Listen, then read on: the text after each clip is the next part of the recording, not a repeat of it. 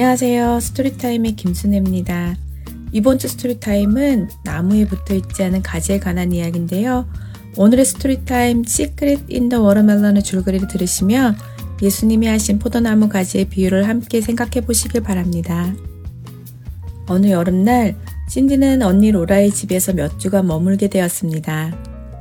언니와 형부는 언덕 위의 작은 오두막집에 살고 있었고 작은 텃밭에서 여러 가지 채소와 과일을 직접 심고 키우고 있었습니다. 신디는 자신이 가장 좋아하는 과일이 주렁주렁 열린 것을 보고는 언니에게 왜 수박을 따지 않느냐고 보채기 시작합니다. 언니는 신디에게 수박이 겉으로 보기는 다 자란 것 같지만 조금 더 빨갛게 맛있게 익기 위해서는 조금 더 두어야 한다고 설명해 주었습니다. 그러자 신디는 자신이 도울 일이 없냐고 언니에게 묻고 언니는 수박이 더 잘 익을 수 있도록 수박밭 주변의 잡초를 뽑는 일을 함께 도와달라고 이야기합니다.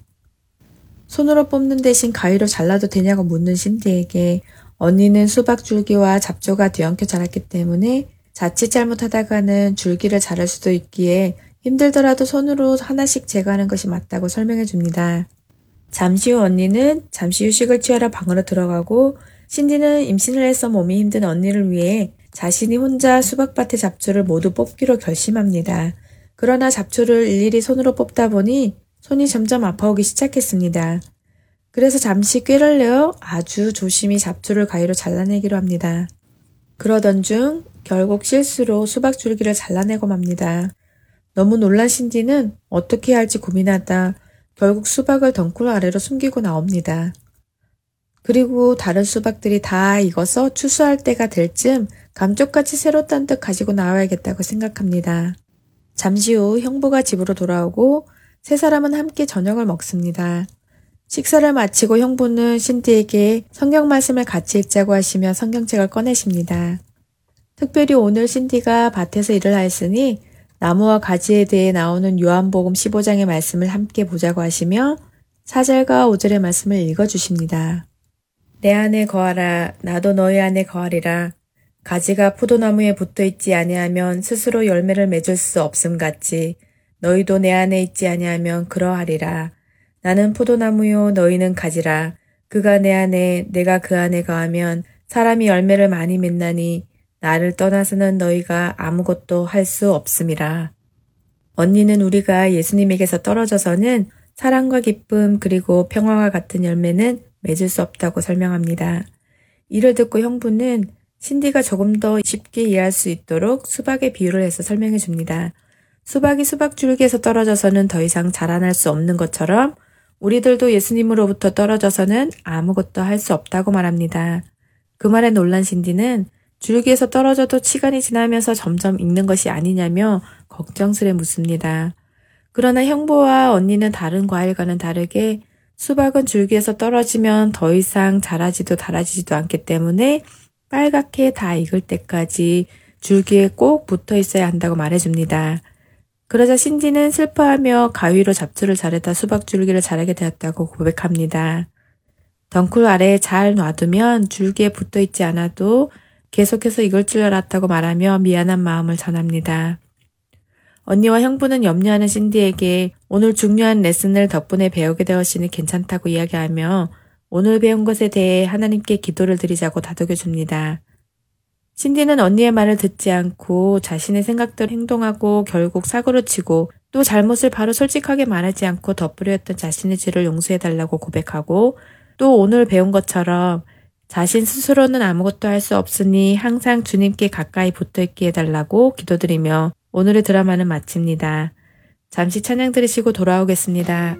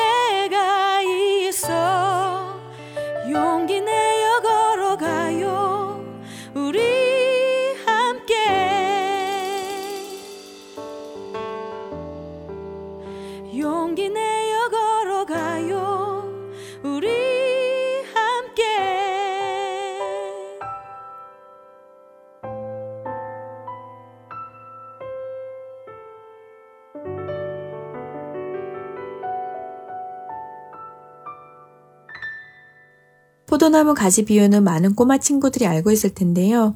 오늘 이 드라마를 들으시는 애청자 여러분들도 본인이 포도나무에 붙어 있는 가지인지 한번 돌아보시기 바랍니다. 오늘 이야기에서 줄기에서 떨어진 수박 얘기가 나오는데요. 수박은 다 익을 때까지 줄기에 붙어 있지 않으면 맛있게 익지 못한다고 하지요.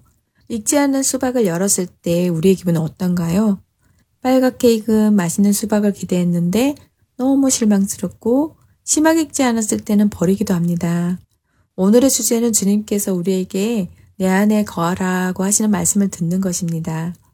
주님이라는 나무에 꼭 붙어 있어야 열매도 많이 맺고 맛있게 있게 된다는 것이죠. 주님께서는 주님을 포도나무, 우리는 가지에 비유하시며 내 안에 거하라고 말씀하셨습니다. 예수님 안에 거한다는 것은 그분과의 사귐을 계속해서 가지는 것을 의미하지요. 우리가 매일 말씀을 읽고 기도하는 것이 주님과의 사귐이 있다는 뜻입니다. 또한 그분으로부터 모든 영양분을 공급받고 생명을 공급받는다는 의미입니다. 다른 곳에서 생명을 공급받는 것이 아니라 말입니다. 혹시 집안에 꽃병이 있으신가요? 꽃병이 없다면 다음에 마켓에 가실 때 꽃을 파는 섹션을 한번 들려보시기 바랍니다. 그곳에는 예쁘고 향기로운 꽃들이 많이 있을 텐데요. 우리 자녀들에게 꽃병에 꽂힌 예쁜 꽃을 보면서 혹시 그 꽃들이 살아있다고 생각되는지 물어보시기 바랍니다. 우리가 비록 그 꽃들을 조화가 아닌 생화라고 부르기는 하지만 그 꽃은 사실 이미 죽어 있는 상태입니다.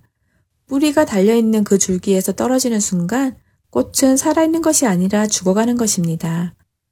하나님과 우리의 관계도 마찬가지로 우리는 하나님께로부터 떨어지는 순간 이미 죽어가는 것이라는 것을 알려주세요. 그렇게 죽어가는 가지는 결국 영양분과 수분을 공급받지 못해 마르게 됩니다. 요한복음 15장 6절은 그런 가지는 모아다가 불에 던져 사른다고 하시지요. 자녀들과 함께 성경을 찾아 읽어보시기를 바랍니다. 또한 우리 자녀들과 가지가 어떻게 열매를 맺는지 한번 생각해 보시기 바랍니다. 가지가 열매를 맺고 싶다고 열심히 노력한다고 열매가 맺어질까요? 열매는 가지가 나무에 붙어 있으면 자연히 맺게 되어 있습니다. 노력해서 맺어지는 것이 아니라 붙어 있으면 나무가 가지에 열매를 맺게 하죠. 쉬운 예로 우리 자녀들에게 지금 너무 미운 사람을 앞에 두고 원수를 사랑하라는 말씀을 실천할 수 있을지 물어보세요. 용서도 안 되는데 어떻게 사랑하겠느냐고 하겠죠? 맞습니다. 내 힘으로 용서하고 사랑하려 하면 절대 하지 못합니다. 떨어진 가지가 혼자 열매를 맺을 수 없고 혼자 익을 수 없듯이 내가 하려고 할 때는 사랑하지 못합니다. 그러나 우리가 예수님이라는 나무에 붙어서 그분의 사랑이 우리 안에 충분히 공급이 되면 우리의 삶에도 예수님의 사랑의 열매가 맺히게 되는 것입니다. 내가 용서하는 것이 아니라 내 안에 그분이 용서하게 하시는 것입니다. 오직 성령의 열매는 사랑과 희락과 화평과 오래 참음과 자비와 양성과 충성과 온유와 절제니 이 같은 것을 금지할 법이 없느니라 라고 갈라디아서 5장 22, 23절에서 성령님이 맺게 하실 열매를 말씀하고 계십니다. 우리가 예수님이라는 나무에 붙어 있으면 십자가 위에서조차 자기를 십자가에 못 박은 사람들을 위해 기도하시던 그리스도의 사랑이 우리에게도 흘러 들어와서 그 사람을 사랑할 수 있는 힘을 얻게 되는 것입니다. 예수님이 주시는 영양분은 먹고 먹어도 자라기만 하지 비만은 걸리지 않는다고 하죠. 이처럼 우리가 예수님께 붙어서 많은 열매 맺으면 하나님 아버지께서도 영광을 받으시고 우리는 예수님의 참 제자가 됩니다. 2018년 새해를 맞아 주님 안에 거하고 많은 열매를 맺어 주님께 영광 돌리는 우리 자녀들과 또 부모님들이 모두 되시기를 바라며 주안의 하나 다음 순서들로 이어드리겠습니다. 먼저 레즈리 더 바이블 함께 하시겠습니다.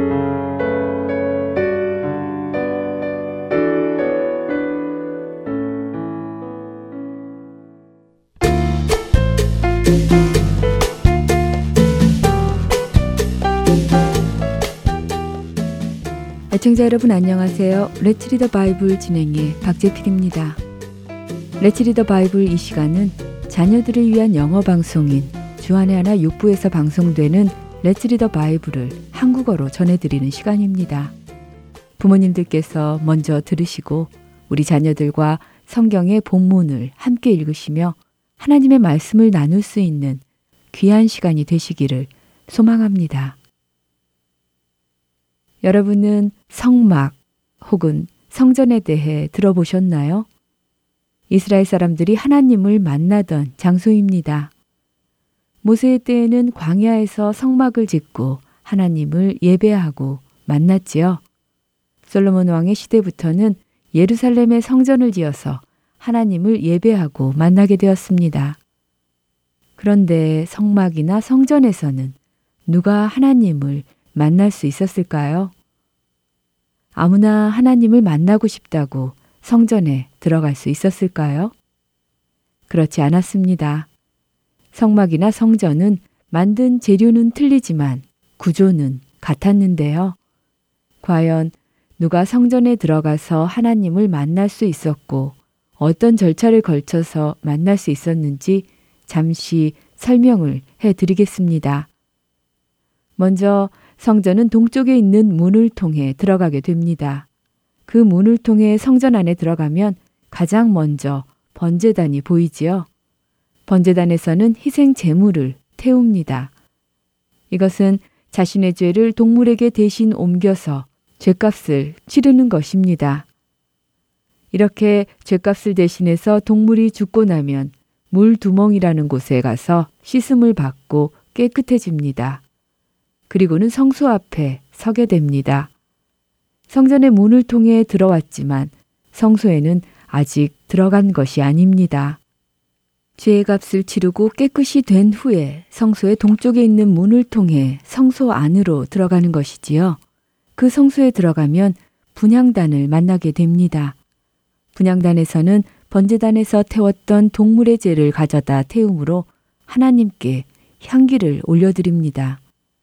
죄값이 다 탔습니다 하고 하나님께 드리는 것이지요. 하지만 아직 하나님을 만난 것은 아닙니다. 이렇게 분양단 앞에서 죄를 태운 후에 또 다른 문, 이번에는 큰 휘장을 통해 들어가게 됩니다. 그 휘장을 열고 들어가면 지성소라는 곳을 만나게 됩니다. 지성소는 성소 중에 가장 성스러운 곳이라는 의미입니다. 바로 하나님의 임재가 계시는 곳이지요. 이곳에는 언약궤가 있습니다. 이 언약궤 위에 제물로 드린 동물의 피를 뿌립니다. 이로써 완전히 죄가 사함받고 하나님을 만날 수 있게 되는 것이지요.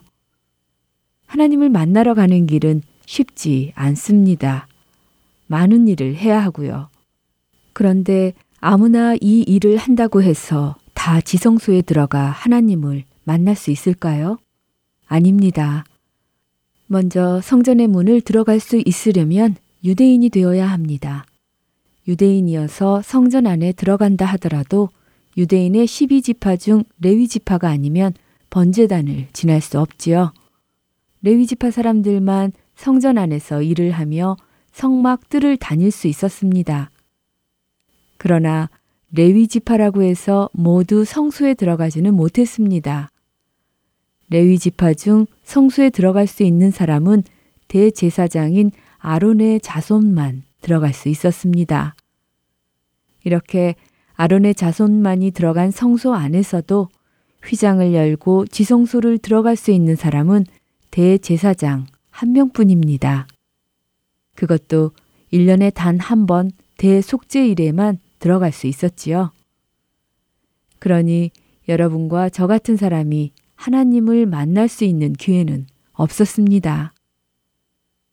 그런데 어떻게 여러분과 제가 하나님의 자녀가 되었을까요?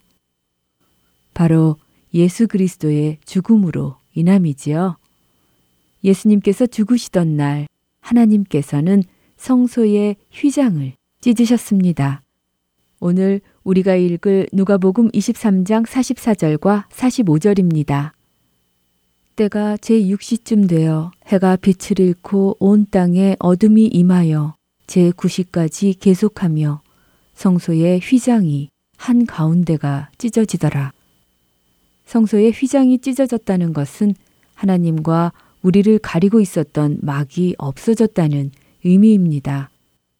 바로 이것으로 인해 여러분과 저는 감히 하나님을 만날 수 있게 된 것입니다. 바로 예수님의 죽음으로 말입니다. 이 사실을 기억하며 예수님께 감사하는 우리가 되기 바라며 이 시간 마치겠습니다.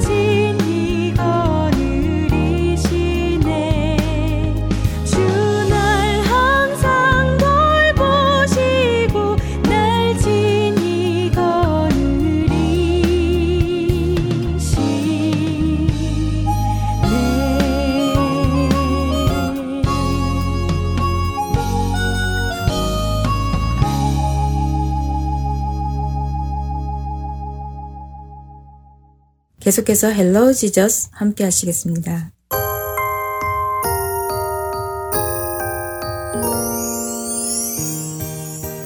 애청자 여러분 안녕하세요. Hello Jesus 진행의 김민석입니다. 이 시간은 사복음서를 통해 예수님의 삶을 따라가 보는 프로그램인데요.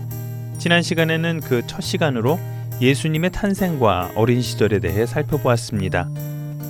어린 시절부터 그 지혜와 사랑이 충만했던 예수님께서 성장하시고 본격적으로 사역을 시작하기 전 가장 먼저 하신 일이 무엇이었는지 알고 계신가요?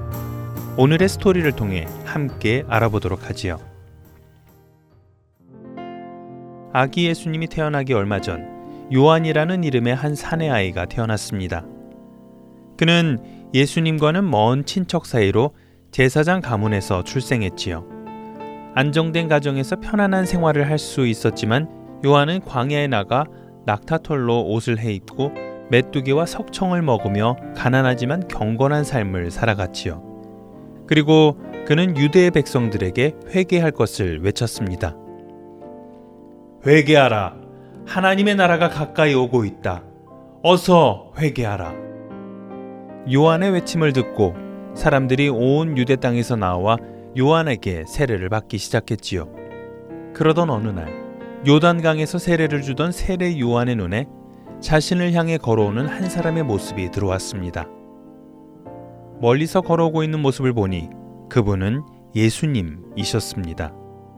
예수님은 세례 요한 앞에 나오시더니 다른 사람들과 마찬가지로 세례를 받으려 합니다. 그런 예수님의 모습에 세례 요한은 깜짝 놀라 말합니다. 아니, 예수님, 제가 예수님께 세례를 받아야 하는데 어찌하여 제게 세례를 베풀라 하십니까? 그러자 예수님께서는 말씀하십니다. 아니라 내게 세례를 베풀라. 그렇게 하는 것이 하나님의 뜻이니라. 잠시 망설이던 세례 요한은 예수님의 말씀에 순종하여 예수님께 세례를 베풉니다. 예수님께서 세례를 받으실 때 하나님의 성령이 비둘기 같이 내려와 예수님 위에 앉았습니다. 그리고는 하나님의 음성이 들렸습니다. 이는 내가 사랑하는 나의 아들이며 내가 기뻐하는 나의 아들이다. 세례를 받으신 후 성령님께서는 예수님을 광야로 인도하셨습니다. 그 광야에서 예수님은 40일 동안 아무것도 먹지 못하시며 마귀에게 온갖 시험을 받으셨지요. 40일이 지나자 예수님은 지치셨습니다. 배도 너무 고프셨지요. 바로 그때 마귀가 예수님을 또다시 시험했습니다. 이 마귀는 예전 에덴 동산에서 아담과 하와에게 거짓말을 하여 그들이 죄를 짓게 하였던 바로 그 마귀였습니다. 배가 고프신 예수님을 향해 마귀는 말합니다. 내가 진짜 하나님의 아들이냐? 불쌍하기도 하구나. 내가 이렇게 굶주려 광야에서 고생하는 것을 보면 하나님께서 너를 사랑하지 않는 것이 분명하구나. 내가 정말 하나님의 아들이라면 모든 것을 할 수 있지 않겠느냐? 이 돌들을 명하여 떡을 만들어 먹으면 되겠구나. 마귀의 시험에 예수님은 신명기의 말씀을 인용하시며 이렇게 말씀하셨습니다. 떡은 우리의 육체만을 살릴 뿐이다. 참된 생명은 하나님의 말씀에서 나오느니라. 예수님의 말씀에 마귀는 화가 났습니다. 하지만 마귀는 그 화를 꾹 참으며 예수님을 다시 시험했지요. 마귀는 예수님을 거룩한 성전의 꼭대기로 인도했습니다. 그리고는 말했지요. 하나님의 아들아, 내가 이 땅에 온 것은 결국 사람들의 마음을 얻기 위한 것이 아니냐. 그렇다면 이 성전 꼭대기에서 한번 뛰어내려 보는 게 어떻겠나? 너는 하나님의 아들이니 하나님께서 천사들을 보내어 내가 다치지 않고 땅에 가만히 내리도록 하시지 않겠느냐? 그렇다면 저 성전 앞에 있는 모든 사람들이 너를 보며 박수를 보내고 너를 하나님의 아들로 인정하지 않겠느냐? 어때? 좋은 생각이지 않나? 마귀의 두 번째 시험에 예수님은 또다시 말씀하셨습니다. 마귀야, 너는 하나님의 말씀을 모르는구나. 그렇게 하는 것은 하나님을 시험하는 것이다. 하나님의 말씀에 하나님을 시험하지 말라고 하신 말씀을 모르느냐? 예수님은 또다시 신명기의 말씀으로 마귀의 시험을 이기셨습니다. 더욱 화가 난 마귀는 이번에는 예수님을 인도하여 지극히 높은 산으로 올라가 세상의 모든 것을 보여주며 예수님을 시험합니다. 자, 이것들을 봐라. 얼마나 멋진 세상이냐. 이 안에는 수많은 사람들이 있고 이들은 모두 누군가를 경배하기 원하지. 기억하는가 예수? 아담과 하와가 죄를 지음으로 인해 이 모든 세상의 영광은 내 것이 되었다는 것을 말이야. 하하하. 나는 이것을 내가 원하는 누구에게든지 줄 수도 있지. 어떤가 예수? 나한테 절 한 번만 하면 내가 이 모든 영광을 너에게 주겠다. 어때? 정말 간단하게 세상을 얻을 방법이 아닌가? 어서 내게 절을 해. 그러면 이 모든 것이 너의 것이 되는 거야. 하하하하. 마귀의 세 번째 시험에도 예수님은 말씀하셨습니다. 하나님의 말씀에 우리가 경배할 분은 오직 하나님 한 분이시라고 했다. 그분 외에는 절하지도 않고 섬기지도 않을 것이다. 거짓을 일삼는 마귀야. 썩 물러가라. 예수님의 말씀에 마귀는 이를 갈며 물러갔습니다. 아무리 화가 나도 그 예수님의 말씀에 복종할 수밖에 없었기 때문입니다.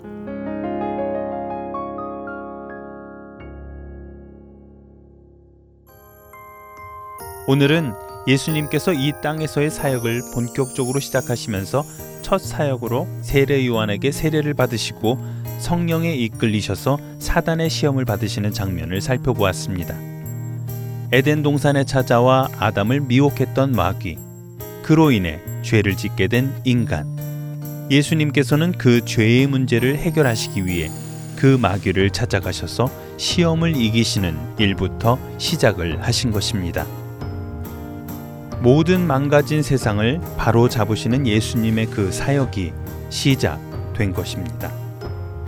다음 시간부터는 어떻게 예수님이 이 세상을 바로 잡아가시는지 더 자세히 볼 것입니다. Hello Jesus 오늘 이 시간 여기에서 마치도록 하겠습니다. 안녕히 계세요.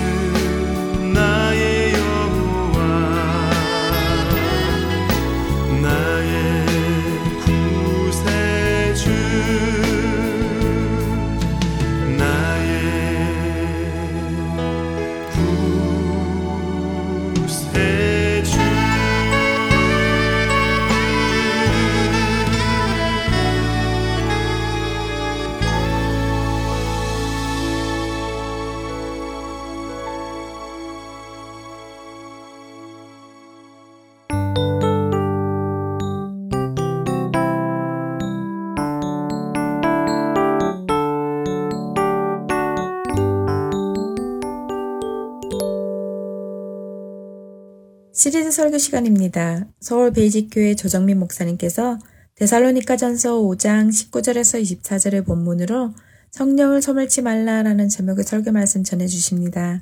은혜 시간 되시기 바랍니다. 교회는 성령 공동체입니다. 예수님의 제자들이 예수님 십자가에 달릴 때 예수님을 부인할 만큼 연약한 존재들, 도망가야 할 만큼 두려움에 찬 존재들입니다. 그러나 마가의 다락방에서 그 제자들이 주님을 사랑하던 사람들과 함께 120여 명이 전심으로 기도했을 때 갑자기 급하고 강한 바람 같은 소리가 들리고 각 사람의 머리 위에 불의 혀같이 갈라진 것이 임하더니 성령 세례가 임하더니 성령 충만해지더니 거리로 뛰쳐나갔어요. 두려움에 꾹꾹 숨어 있던 사람들, 문을 잠그고 조용히 그렇게 누군가를 두려워하던 사람들이 담대해졌다는 것입니다. 두려움이 사라졌어요. 그리고 복음을 전하기 시작을 합니다. 비로소 복음 전도자들이 된 것이죠. 그래요. 교회는 이런 성령의 역사를 기록하고 있습니다. 사도행전이란 이런 이야기죠. 사도행전이란 교회 행전이요. 교회 행전이란 성령의 행전입니다. 어떻게 성령 받은 사람들을 통해서 하나님의 복음이 전해졌는지, 그리스도가 전해졌는지를 기록하고 있는 것들을 우리는 보게 되는 것이죠. 그러나 교회가 이런 능력 있는 성령 공동체가 되면 사탄은 가만히 있습니까? 졸고 있겠습니까? 누가 이걸 제일 싫어하겠습니까? 어떻게 하면 이 성령 공동체를 흔들 수 있겠습니까? 두 가지 전략을 가지고 있어요. 하나는 성령의 은사를 극단적으로 표현하게 하는 것입니다. 그래서 성령의 은사가 나타나는 것을 사람들이 두려워하거나 기이하게 여기거나 피하게 하거나 아주 극단적으로 혐오하게 만드는 것이죠. 그래서 성령의 은사자들이 자칫하면 거기에 휘말려서 극단적으로 자기 은사를 드러내기 시작합니다. 더 안타까운 일은 성령의 은사가 나타날 때 그걸 남들과 비교해서 그런 은사가 나타나지 않는 사람들을 무시하거나 경멸하거나 그리고 자기를 너무 드러내거나 하는 일, 이런 일들을 통해서 성령의 은사 자체가 혼란을 일으키는 것을 보게 됩니다. 그게 고린도 교회에서 나타났던 문제예요. 그게 고린도전서 우리가 지난주 보았던 12장, 13장, 14장을 통해서 사도 바울이 그렇게 강하게 권면했던 이유입니다. 왜 성령의 은사가 나타났다고 해서 그렇게 무질서하게 하느냐는 것이죠. 하나님은 그런 무질서한 하나님이 아니다. 그런 얘기를 해주고 있는 것입니다. 그래서 고린도전서 14장을 보면 33절에 이렇게 사도 바울이 강하게 질책하듯이 말합니다. 하나님은 무질서의 하나님이 아니시오. 오직 화평의 하나님이시니다. 하나님은 무질서한 하나님이 아니요. 화평하신 하나님, 질서를 주시는 하나님, 그리고 모든 것이 화합하고 화목해 하는 그런 하나님이시라고 말씀해 주고 있는 것이죠. 그러면 너희들은 잠잠하라. 그런 은사를 너무 티내지 말라. 조용하라. 그래요. 그렇게 지금 사도 바울이 건면하는 것은 아닙니다. 그는 이 은사 자체를 소중하게 여기는 사람이에요.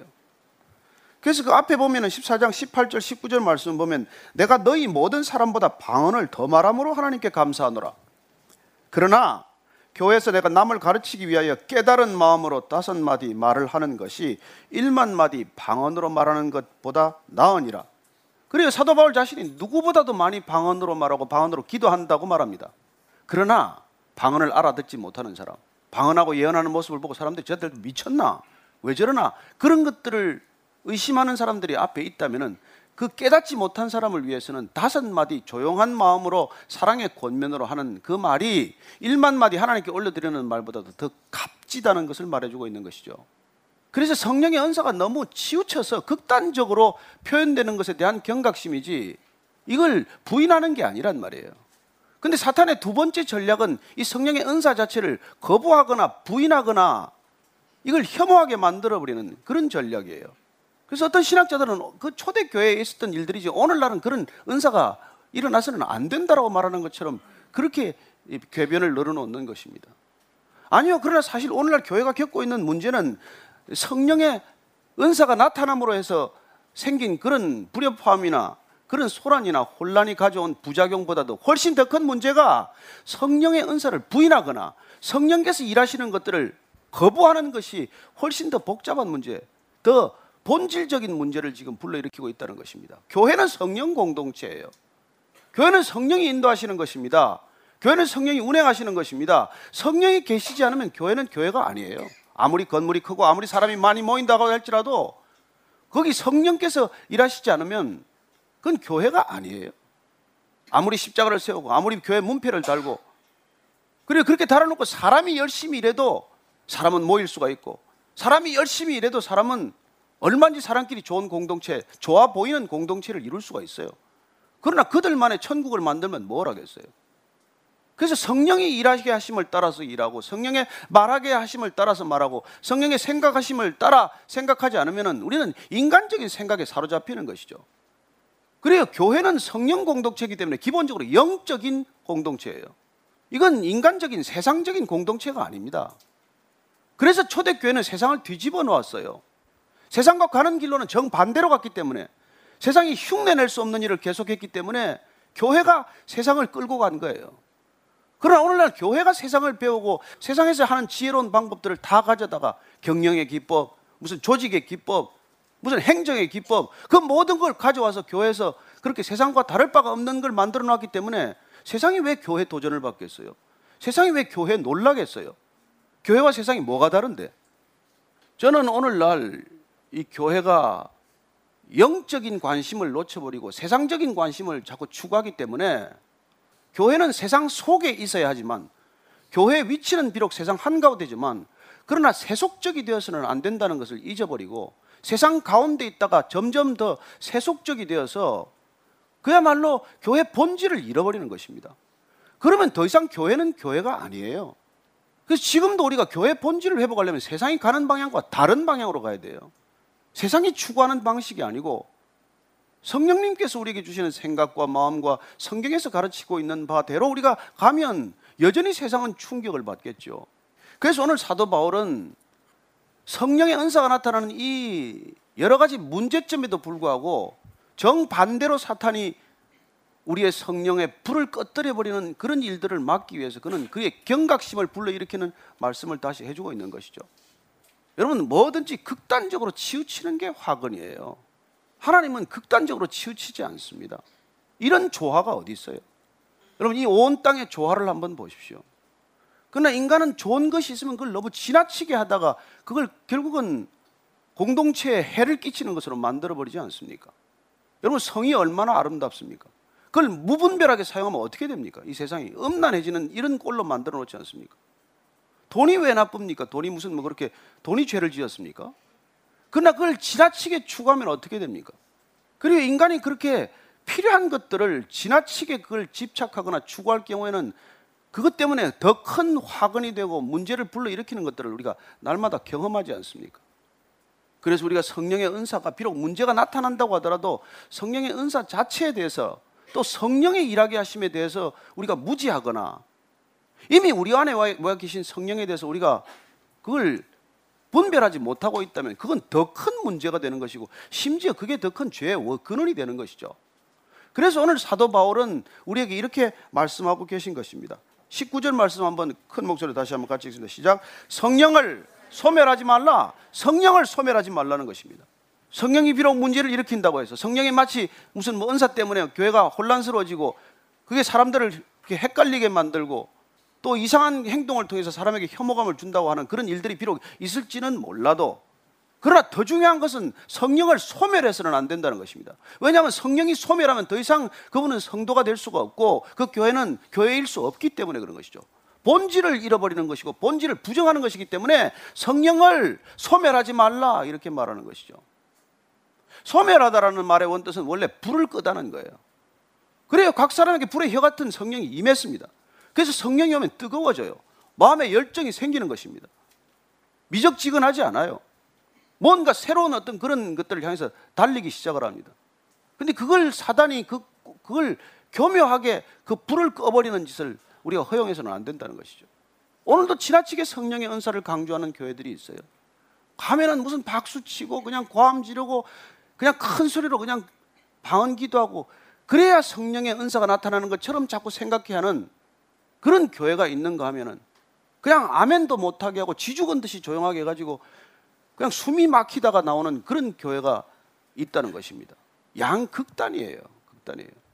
그래서 여러분들이 이 성경을 통해서 우리가 성령의 진정한 모습을 발견하게 되면 우리는 절대로 성령의 은사를 우리가 무시하거나 또 성령의 연세 때문에 교만하거나 또 성령의 연세 때문에 혼란스럽게 만들거나 그러지 않는다는 것입니다. 그러면 어떻게 해야 우리가 성령 충만을 유지할 수 있고 어떻게 해야 우리가 성령을 소멸하지 않으며 우리가 어떻게 해야 진정한 그리스도인으로 살아갈 수 있겠습니까? 여러분 기억해야 합니다. 그리스도인이 된다는 것은 성령의 사람이 된다는 거예요. 교회가 된다는 것은 성령의 공동체가 된다는 것입니다. 성령을 이해하지 않고는 교회가 교회일 수 없고 성도가 성도일 수 없고 그리스도인이 그리스도인일 수 없는 것입니다. 그래서 오늘 우리가 이 말씀에 근거해서 성령 충만한 그리스도인이 된다는 것 우리가 의도적으로 의식적으로 성경 성령을 부인하지는 않지만 그러나 뜻밖의 우리가 성령을 점점 제한하고 점점점 교양과 체면과 이런 것들만을 우리가 유지하는 그런 가까스로 그냥 종교적인 숨을 이어가는 그런 종교 생활을 한다면은 그거는 교회가 추구하는 것과는 본질적으로 다른 일이에요. 어쩌면 교회는 늘 성령의 어떤 그런 열기가 느껴지는 곳이고 들어서기만 하면은 성령의 감동이나 눈물이 있는 곳이고 그곳에는 기도를 드리더라도 정말 듣고 계신다고 하는 그런 놀라운 감, 느낌이 살아나는 그런 걸 우리가 날, 날마다 경험하지 않으면 우리는 날마다 사실은 성령을 제한하고 있는 거예요. 내 기준으로, 내 생각으로, 내 이성으로, 내 판단으로, 내 경험으로 교회를 재단하기 때문에 교회는 점점 사람 수준으로 전락하게 되고 사람들이 생각하는 교회 모습으로 점점 바뀌어 가고 마는 것이죠. 그래서 세상만도 못한 세상의 능력과는 전혀 동떨어진 그런 공동체를 우리는 경험하기 시작하는 것입니다. 그래서 우리가 오늘 이 성령 충만해야 되는 것은 기본적으로 우리가 사도 바울을 통해서 우리가 알 수 있는 것은 무엇보다도 첫째 성령이 여러분 삼위일체 하나님이라는 것을 기억하셔야 합니다. 그분은 이트가 아니에요. 물건이 아닙니다. 중성대명사가 아니에요.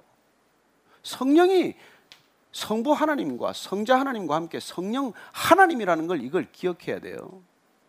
그래야 그분이 제3위 하나님이라는 것을 우리가 그걸 인식하고 그 하나님이 우리 안에 거하신다는 것을 이걸 우리가 기억하는 것 이게 너무나도 중요한 것이죠.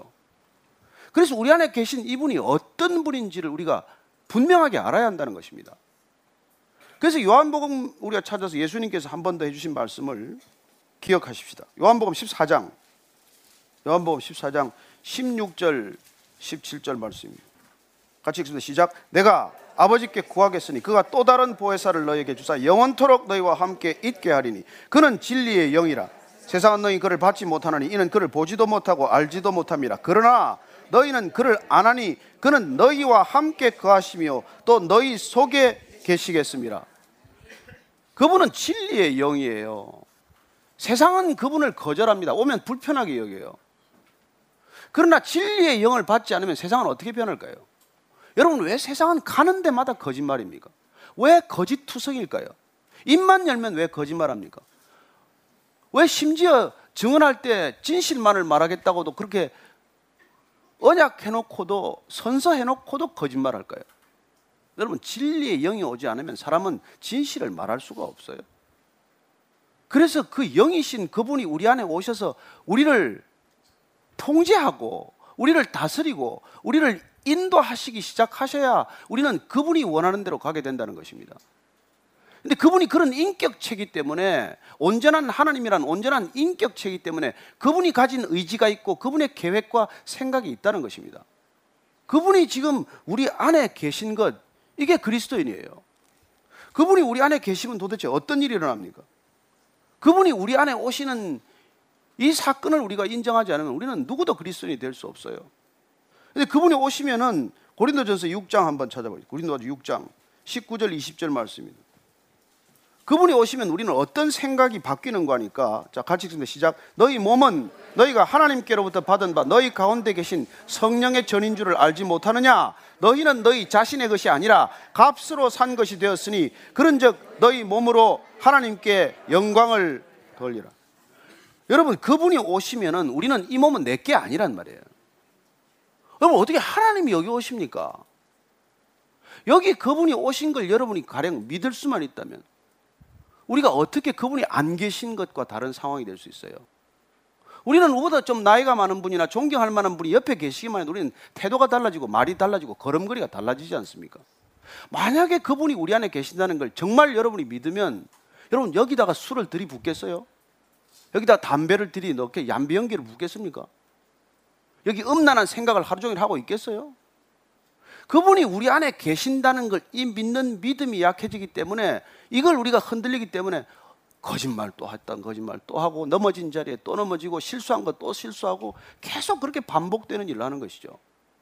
우리가 성령 충만하기 위해서는 성령을 소멸하지 않기 위해서는 그분이 내 안에 계신다는 이 믿음과 그분이 계시기 때문에 이게 성전되었다. 이게 교회다.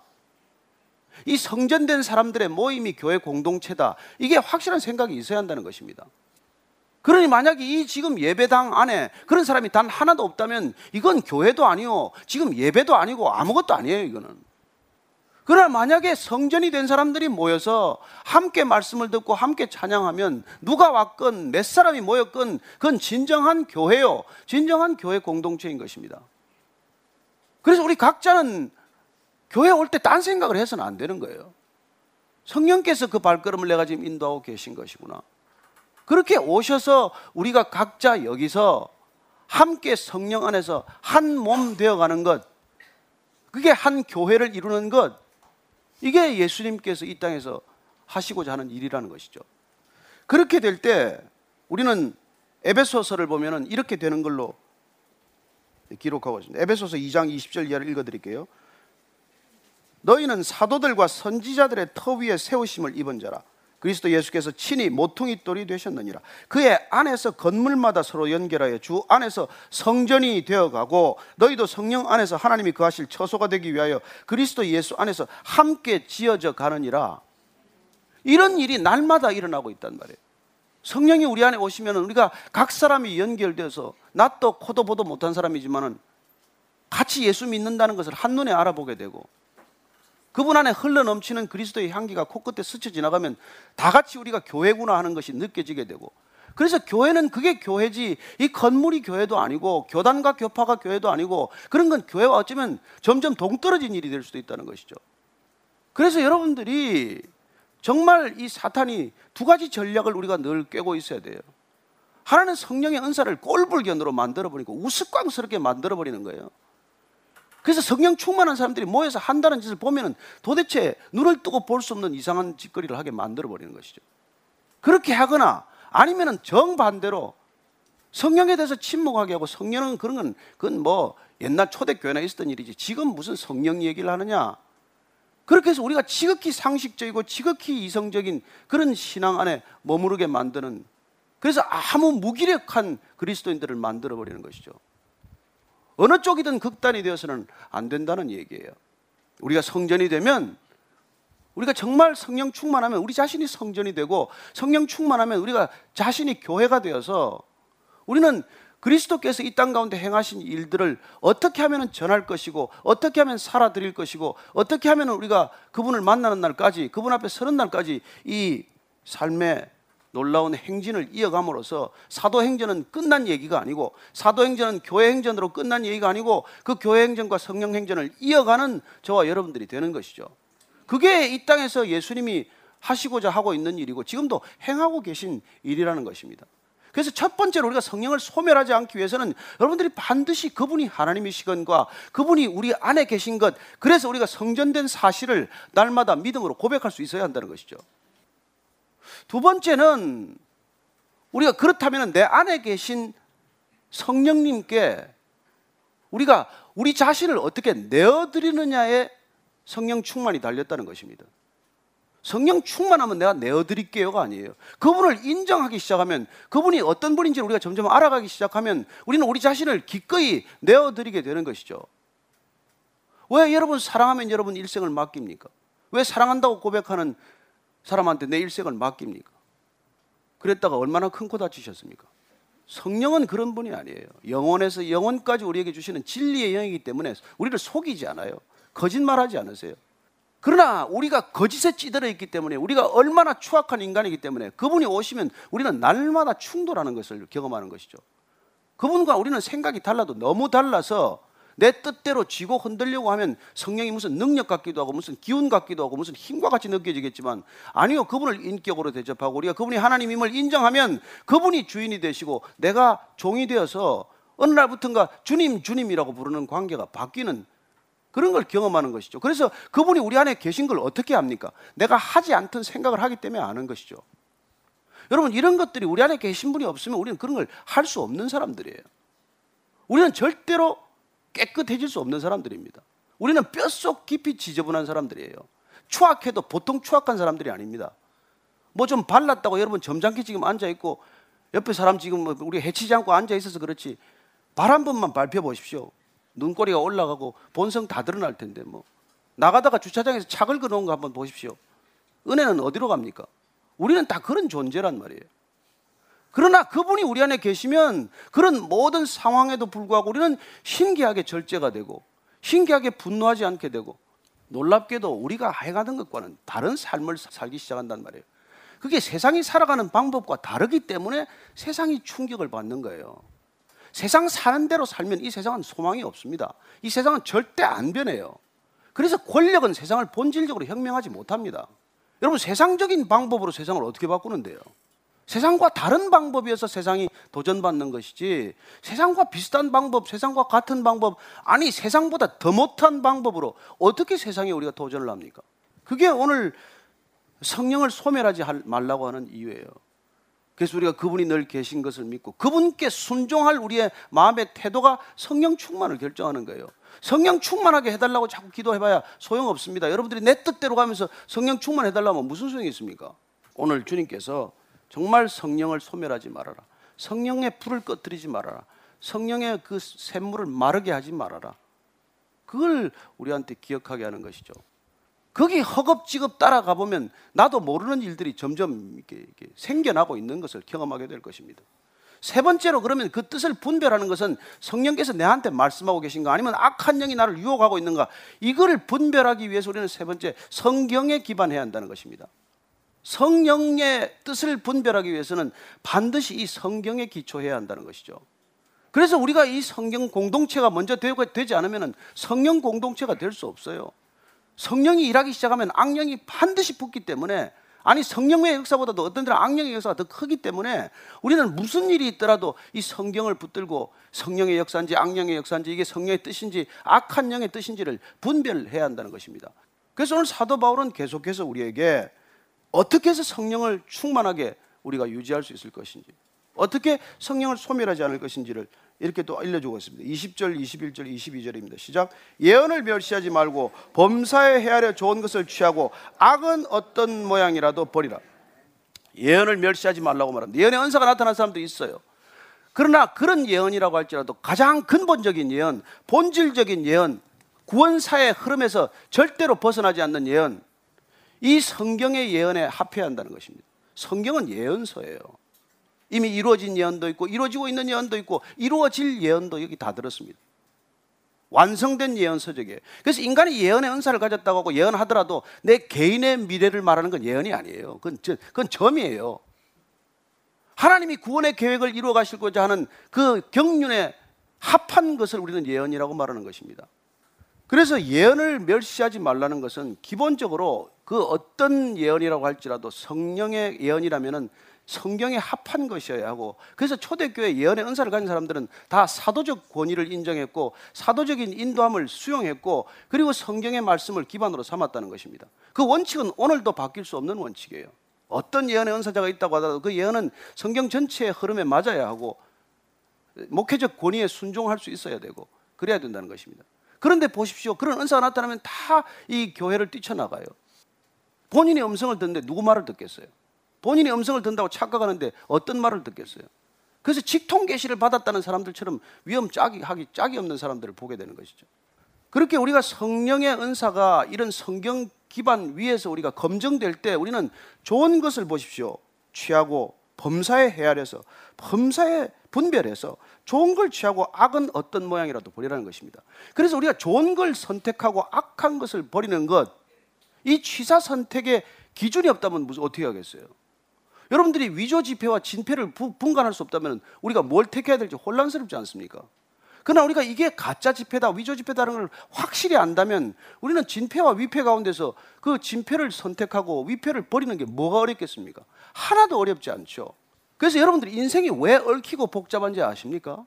왜 살아갈수록 인생이 더 힘들다고 말합니까? 진짜와 가짜를 몰라서 그래요. 뭐가 진짜 좋은 건지, 뭐가 진짜 안 좋은 건지를 분별하지 못하기 때문에 인생 살아갈수록 복잡해지는 거예요. 그러나 여러분들이 정말 성령 충만해지면 사는 게 그토록 기쁘고 쉬운 일이 없어요. 뭐가 그렇게 어려운데요? 단순하죠, 단순해. 그래서 여러분들이 이 막 인생이 지척으로 얽혀 있는 사람들, 그 사람들 문제 풀어주려고 애쓰지 마십시오. 여러분들이 문제 못 풉니다. 그렇게 얽혀 있는 이유는 문제의 뿌리가 얽혀 있기 때문이에요. 그 뿌리는 뭐가 좋은지 뭐가 나쁜지를 분간하지 못하는 삶을 지금까지 살아온 거예요. 그래서 그분한테는 성령이 오는 것이 급하지 그 문제 가닥을 하나하나 푸는 게 지금 급한 일이 아니에요. 그 가닥은 풀다가 죽는 날까지 풀어도 다 안 풀리는 문제들이에요. 문제가 얽혀 있는 뿌리를 잘라야 문제가 지절로 해결되기 시작을 하죠. 그러나 성령이 오시면은 우리는 어떤 것이 진짜 좋은 것인지, 어떤 것이 영원히 좋은 것인지, 어떤 게 내한테 정말 끝까지 좋은 것인지 이걸 우리가 알게 된단 말이에요. 그래서 좋아 보이는 것들을 택하지 않아요. 당장 눈에 좋아, 좋아 보이는 것들을 우리가 덥석덥석 쥐지 않는다는 것입니다. 그래서 문제를 풀려면 여러분들이 이 성령이 오시지 않으면은 뭐가 진짜 나한테 좋은 건지, 뭐가 안 좋은 건지는 몰라요. 왜 성령 충만해야 합니까? 왜 성령이라야만 합니까? 그분이 오셔야 우리 인생이 아주 심플하게 정리가 돼요. 그래서 그냥 눈 뜨면 아침에 예배 드렸다가 뭐 주일 되면 그냥 교회 예배 드리고 그냥 집, 사무실, 교회, 집, 사무실, 교회. 어떻게 그렇게 재미없이 사냐? 재미 좀 찾아 댕긴 사람들 보십시오. 어디 가서 사고 나는지. 돈 좀 번 사람 보십시오. 돈 벌어서 뭐 하는지. 그 권력 진 사람들 지금 권력 가지고 어떻게 됐는지. 인기나 명예가 좀 생긴 사람들 어떻게 지금 살고 있는지 신문지상에 매일 오르락 내리락 하는 걸 보시지 않습니까? 그렇게 살려고 여러분들이 그런 것들을 추구합니까? 그래서 우리는 세상이 가는 것과는 정반대로 가고 있는 사람들이에요. 그러니 세상 끝들을 가지고 여기 와서 구한다고 실험하지 마십시오. 그것처럼 불쌍한 그리스도인들이 없어요. 그냥 주님께서 먼저 하나님의 나라와 의를 구하라. 그리하면 내가 뭐든 네 필요한 걸 내가 다 채워줄 것이다. 그 말 한마디 믿고 그냥 끝까지 가보는 거예요. 다 뭐 아멘 할지어다 아멘 할지. 오늘 그런 기준이 생기면 우리는 정말 하나님이 우리 안에서 무슨 일을 하는지를 보게 돼요. 그게 23절, 24절입니다. 시작. 평강의 하나님이 친히 너희를 온전히 거룩하게 하시고 또 너희의 온 영과 혼과 몸이 우리 주 예수 그리스도께서 강림하실 때 흠없이 보존되기를 원하노라. 너희를 부르시는 이는 미쁘시니 그가 또한 이루시리라. 그런 하나님을 경험하면 성령님이 충만해지면 우리는 평강의 하나님을 날마다 경험합니다. 여러분 매일 그 테러 소식이 나고 앞으로 더 하겠죠. 그래서 우리가 늘 샬롬을 잃어버릴 수밖에 없는 상황이지만 그분이 우리 안에 계시면 우리는 불안하지 않고 그분이 우리를 온전히 거룩하게 해 가신다는 것입니다. 여러분 성령 충만이 거룩이에요. 내 안에 성령님이 계신 게 거룩입니다. 그분이 빛으로 계시기 때문에 우리는 분별되기 시작하는 것이고 그래서 그분께서 우리가 순종하기로 결정하면 친히 우리를 이끌어 가시는 이게 성화의 성화. 그래서 오늘 보니까 너희의 온 영과 혼과 몸이 예수께서 그 강림하실 때 흠없게 보존되기를 원하노라. 영과 혼과 몸이라고 이렇게 삼분설처럼 말해놨지만은 초대교회는 옛날에 이분설도 있고 삼분설도 있었어요. 영혼과 몸으로 구분하기도 하고 영과 혼과 몸으로 세, 세 가지로 구분하기도 합니다. 그래서 되게 혼은 인간이건 동물이건 감정과 감각을 주관하는 기능이고 영은 이성과 의지와 하나님과 교제하는 것을 주관하는 것이어서 인간에게만 영이 있다. 이렇게 삼분설로 하지만은 영과 혼과 구분하지 않는 그런 또 주장도 있는 것이죠. 여러분 거룩해지는데 몸은 타락할 수 있겠습니까? 우리가 성령이 오셨는데 몸은 함부로 우리가 몸을 그렇게 할 수 있습니까? 절대 그러지 않아요. 저는 여러분들이 점점 거룩해질 때 몸도 거룩하게 여러분들이 대할 줄로 믿습니다. 성전이 되었기 때문에 이 몸을 함부로 못 해요. 이 몸에 함부로 우리가 손을 못 댑니다. 내 몸이 아니지 않습니까? 이미 그분의 성전이 되었는데. 그래서 영혼과 몸, 영과 혼과 몸은 반드시 함께 온전함으로 빚어져 간다는 것이죠. 그리고 우리를 부르신 분은 그분이기 때문에 또 우리를 그 부르신 그분이 신실하신 분이기 때문에 우리가 순종하고 맡기고 따라가면 말씀을 살아드리면 그분께서 이루실 거예요. 이게 반석 위에 집 짓는 것입니다. 예수님께서 왜 모래 위에 집 짓지 말고 반석 위에 집을 지으라고 했겠어요? 여러분 반석 위에 집을 짓지 않으면 바람 불고 비 오면 그냥 떠내려 가는 거예요. 고난이 오고 핍박이 오면 다 쓸려 가는 것입니다.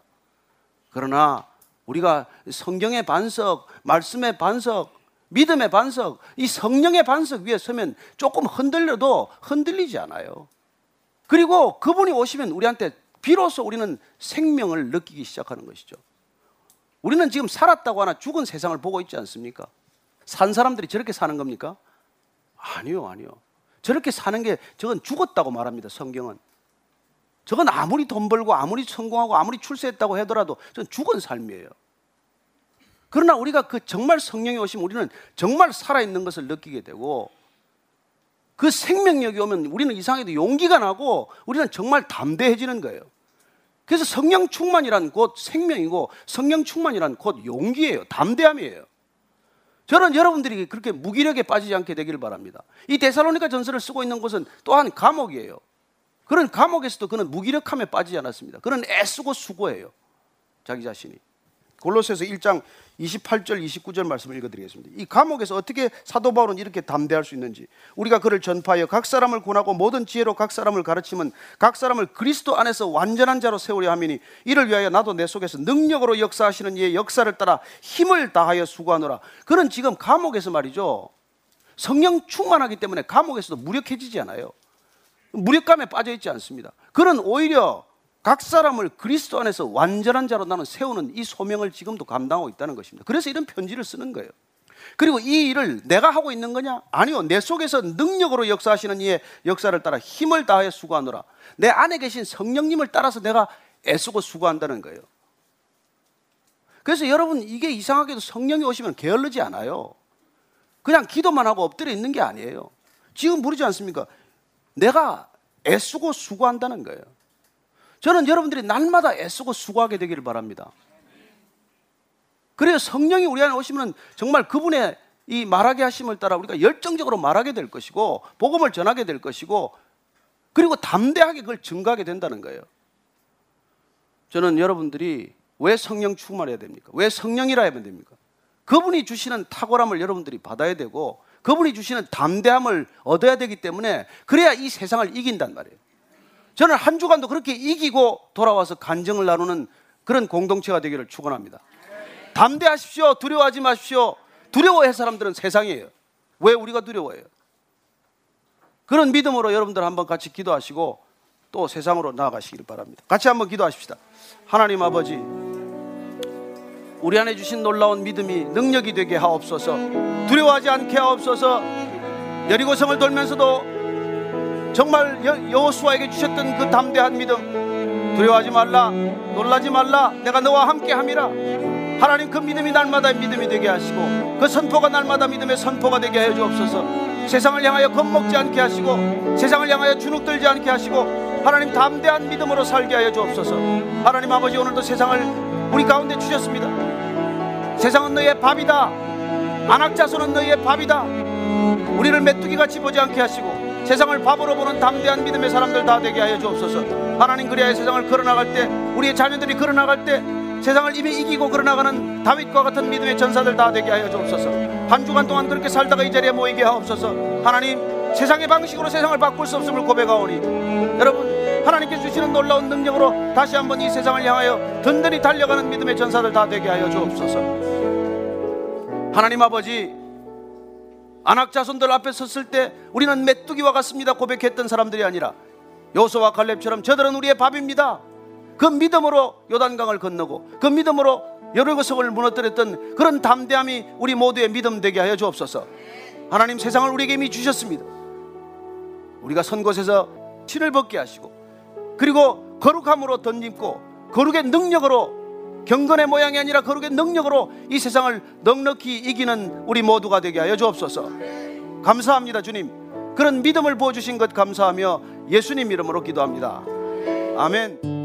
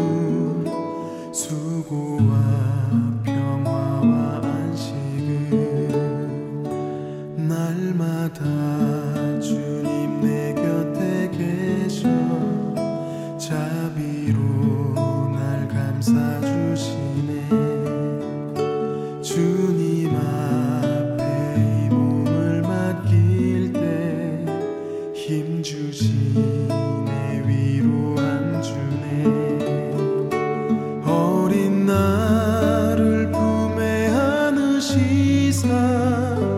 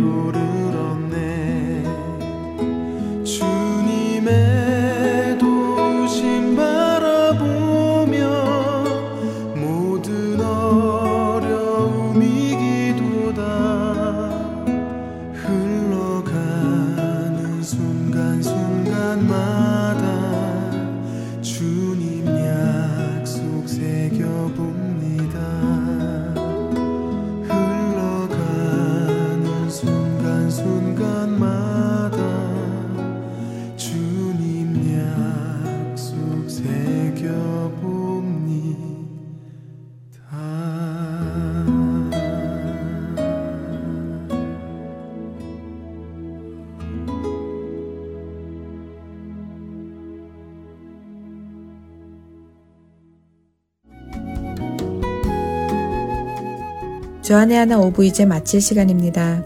함께 해주신 여러분들께 감사드리고 다음 주에 다시 뵙겠습니다. 안녕히 계세요.